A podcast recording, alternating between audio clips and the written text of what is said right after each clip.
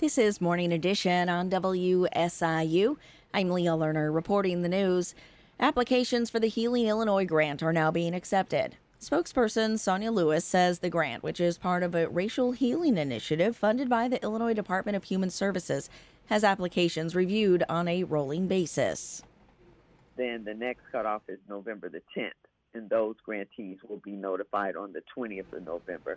And then the last group, it will be applications received by December the 1st, and then those will be reviewed, and those grantees will be notified by December the 11th. In order to be eligible, applicants must be 501c3 nonprofit organizations in good standing with the Illinois Secretary of State or part of a school or other local governmental agency. For more information, visit WSIU.org. A study is about to begin to determine the feasibility of building a roughly 16-mile fuel pipeline to Scott Air Force Base.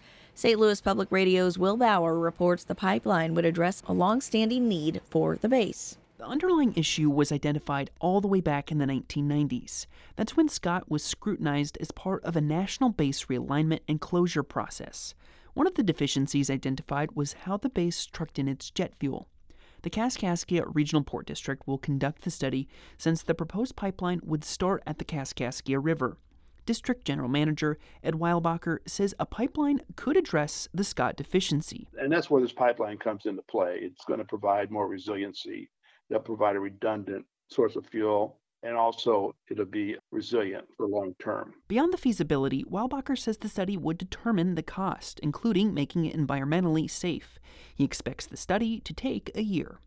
I'm Will Bauer.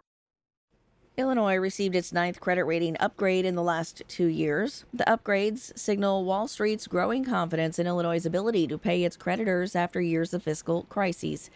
But as Capital News Illinois reports, the upgrade news came as lawmakers in Springfield were questioning the state's unemployment agency about how it lost more than $5 billion to unemployment fraud during the pandemic.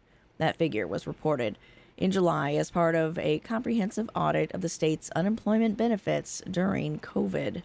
You're listening to Morning Edition on WSIU. Good morning.